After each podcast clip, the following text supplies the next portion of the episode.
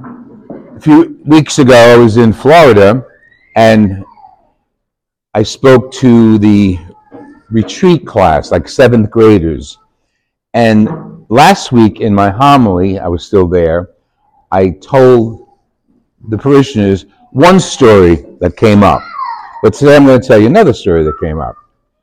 There were two questions that were asked. First one I took care of last week.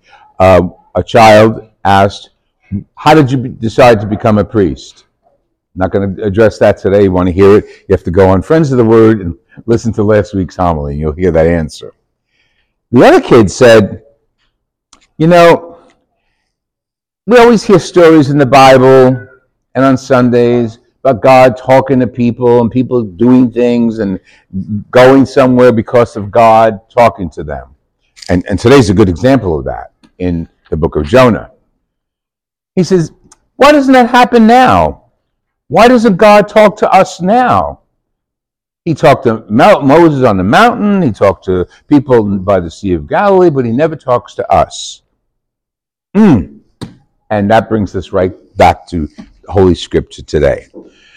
The Holy Scripture starts, the Gospels start with Mark. And Mark is the Gospel we'll be reading through this cycle. As you know, there are three cycles A, B, and C, and we're in the B cycle, and that's Mark's Gospel. So, as much as Mark's Gospel, and it's very short, that we can hear through this cycle, we will hear. And today we hear in Mark, Jesus proclaiming the good news. Now, now Mark's the first gospel. Chapter one of that first gospel is what you heard today.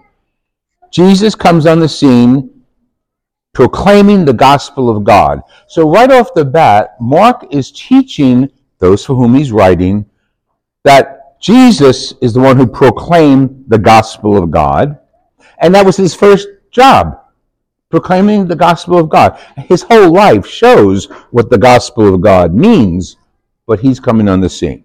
So, hold off on Mark for a second. Let's go back to the voice of God.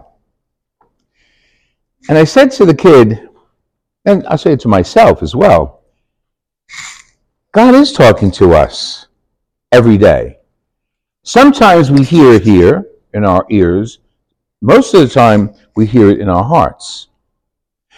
And we have an experience of God that directs us. Now, if you want to go to theology and application of it, we can call that our conscience. God speaks to us in our conscience. But God speaks to us as he as Mark writes out exactly the same way as he spoke to the people of the first century. Through the actions of Jesus, through the words of Jesus, through the, the preaching of Jesus. Now, th- this beginning of the gospel was written maybe 64 the year 64, but we read it just now because it is still speaking to us. It's still the good news for the people of St. Cabrini Church, Roosevelt Island, New York. It's not prefaced that way, but that's exactly what it is. So God is speaking to us every day through the scriptures, definitely through the scriptures. And as the one of the applications, hopefully, in the documents of Vatican II, the whole theology was that we, Christians, will find God's presence in the signs of the times. God is speaking to us through the Holy Scriptures, through the examples, through the signs of the times. God is speaking to us. God is letting His will known to us. And sometimes we get confused and we say, mm, I don't want to do that when you read something or you hear something and you go home, we go home and we say, well, that was nice for them, but not for, doesn't apply to me. It's the good news. It's the good news right across the board for all people, not just the select group to which Mark was addressing his scriptures. Touch on Jonah, which is a very good example of God speaking to us. Jonah was a prophet it's the shortest book in the Bible, and it's I think it's hysterical. So many cartoons have been um, drawn up about Jonah. Very simple story. You, you heard it. God says to Jonah, now God didn't say it to Jonah, like, hello, Jonah. I'm sure it didn't happen that way. God said it to Jonah in his, in his own conscience, in his own soul. He knows God. He's a faithful person. And he knows what's going on in Nineveh. People there are disgraceful. Their, their behaviors are unacceptable. And they're not, they're not Jews. They're, they're, they're the enemies of the Jews. But he has it within his soul to go there and tell them to straighten up. It would be as nuts as me going in the middle of Palestine right now and telling the leaders of Hamas and Israel, stop, go, go, go your own ways and behave yourselves. And Jonah knew that. Going to Nineveh, where bombshells are being cast left and right and arrows are being tossed, you want me to go there and say, behave yourselves? I'm, I, am not going. I, no, I can't do that. that. He knew he should do it, but he's fighting himself. So he runs. He runs away you know, you, you can't run away from God. When God calls you, that's it. And he's not going to call you on a megaphone. He's not going to call you in, in a letter, a text, or a voicemail. He's going to call you in your conscience. Let me change that. God calls us in our conscience. We know right and wrong. And we know what we should do at certain times and what we should not do at certain times. Sometimes we have to cover our mouths and not say anything when something's going on. Sometimes we need to stand up. And in our country, you know, we have the uh, freedom of voice and a- application of conscience publicly. We can do, there's a lot of things we're allowed to do, and we need to follow our conscience to use them. And as Christians, we know what our conscience tells us between right and wrong. We're right on the cusp of, of uh, January 22nd, Roe v. We, Roe v. Wade. So we know what's right and wrong already. There's plenty of seats. Make yourself at home. Sit, sit anywhere.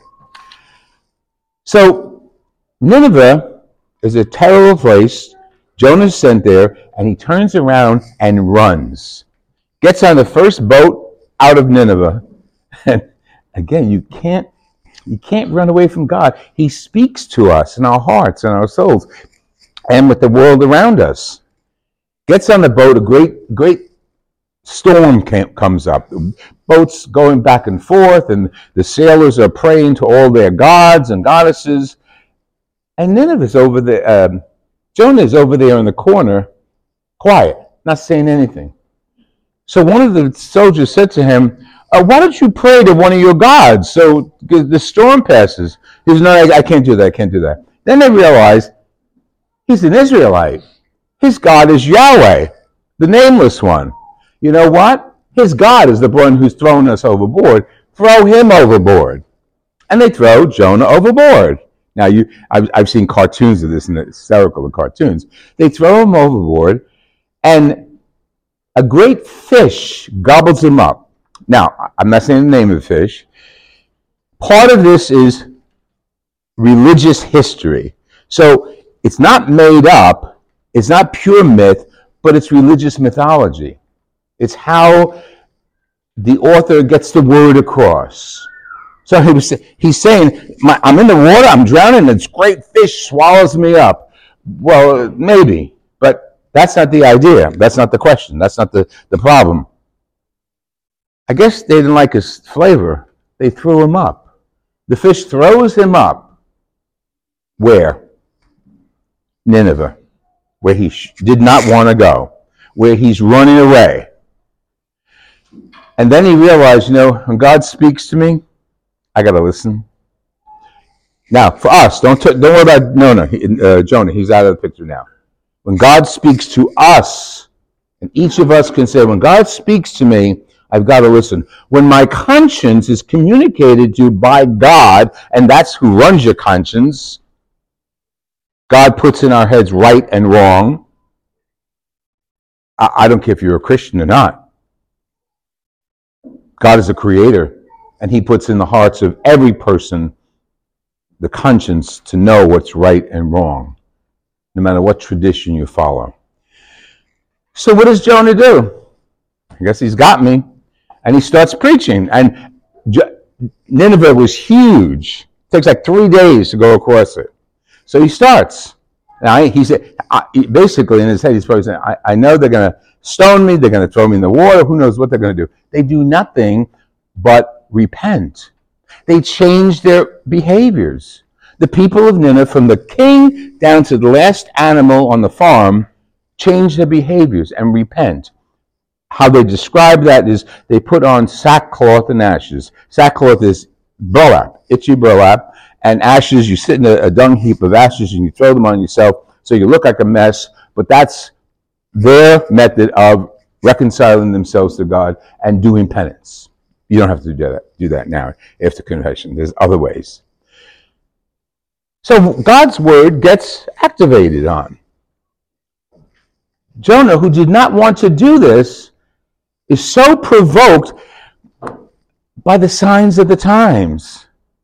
God never appeared to him and said, Jonah, you're going to go in the, the, the, belly of the animal. Uh, he didn't say to the fish, fish, throw him up on, on No. The way the signs of the times. And, and I, I want to emphasize that phrase because what's going on in certain parts of the world, and maybe even our own city, are the signs of the times, whether you're in Palestine, Israel, or, or the Ukraine. What are the signs of the times? They ain't good, folks. What's going on in our cities? It ain't good, folks. And that goes for other places where Christians, especially, are being persecuted only because you believe in Christ.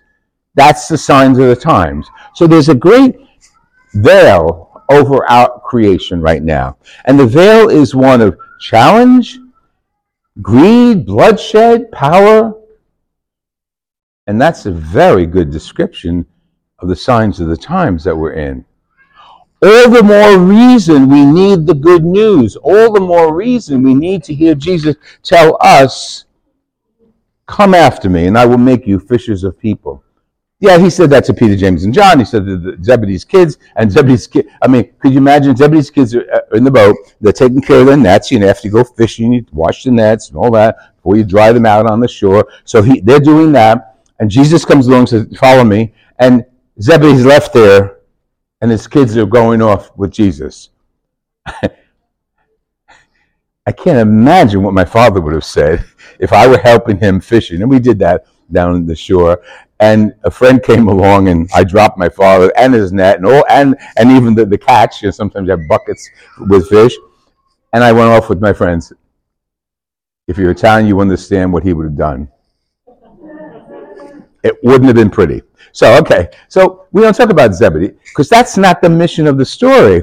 The mission of the story is Jesus comes on the scene and calls us, all of us, no matter what you're doing you're part of my, my family. You're new apostles. And apostles are people who are sent out, apostoli, sent out to do God's word. See how we have the power to change the face of the earth? How we have the power through prayer and action to change, quote, the signs of the times, to make them signs of love, to make them signs of peace, to make them signs of equality, to make them signs of respect. And the list goes on and on. But you and I, with God, have the power to do that. But we've got to do it. We've got to hear it each day in our as our lives as we hear uh, the, the, Twitters or the feeds or the Facebook or whatever whatever you're listening to, whatever media you're watching. God is speaking to us. Sometimes a little bitter, sometimes a little challenging. Sometimes we see things say, oh, why do people even look at this? Pray for them. Pray for the garbage that you see online. Pray for the people who are reading it and absorbing it. That's, that's our message from Jesus. That's our task in the 21st century. This is not the first century, the gospel of the first century, but you and I are part of the 21st century. And there's a different way the devil speaks to us. And there's a different way evil creeps into our world. Just the apostles, we're followers of Jesus, we fight it. Not battles of blood. We, we, we've got enough of that in the world. We fight it by listening to the voice of God. What's the right thing for me to do as a Christian? How can I pick up the pieces of this fallen city slash society? We don't want to limit it to our city. It's the world that's in trouble. But you and I have the power because we're connected to Jesus Christ and we have the, the challenge and the mission to go out and change the signs of the times to make them reflect what the Creator had in mind. So, you got a choice. Listen to the voice of God speaking to you or not.